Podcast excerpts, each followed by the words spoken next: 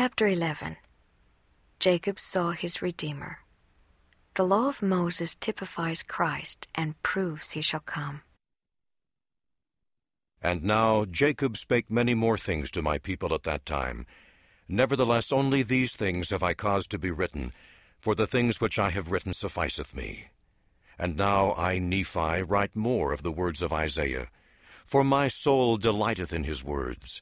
For I will liken his words unto my people, and I will send them forth unto all my children, for he verily saw my Redeemer, even as I have seen him. And my brother Jacob also has seen him, as I have seen him. Wherefore I will send their words forth unto my children to prove unto them that my words are true. Wherefore, by the words of three God hath said, I will establish my word. Nevertheless God sendeth more witnesses, and he proveth all his words.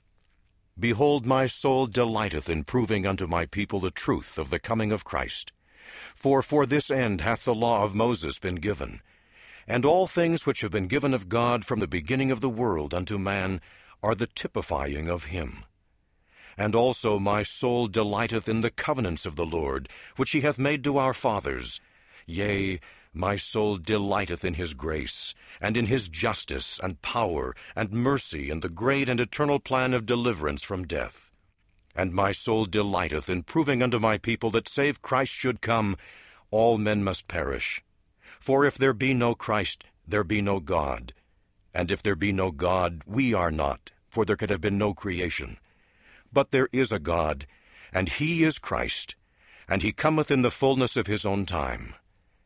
And now I write some of the words of Isaiah, that whoso of my people shall see these words may lift up their hearts and rejoice for all men. Now these are the words, and ye may liken them unto you and unto all men.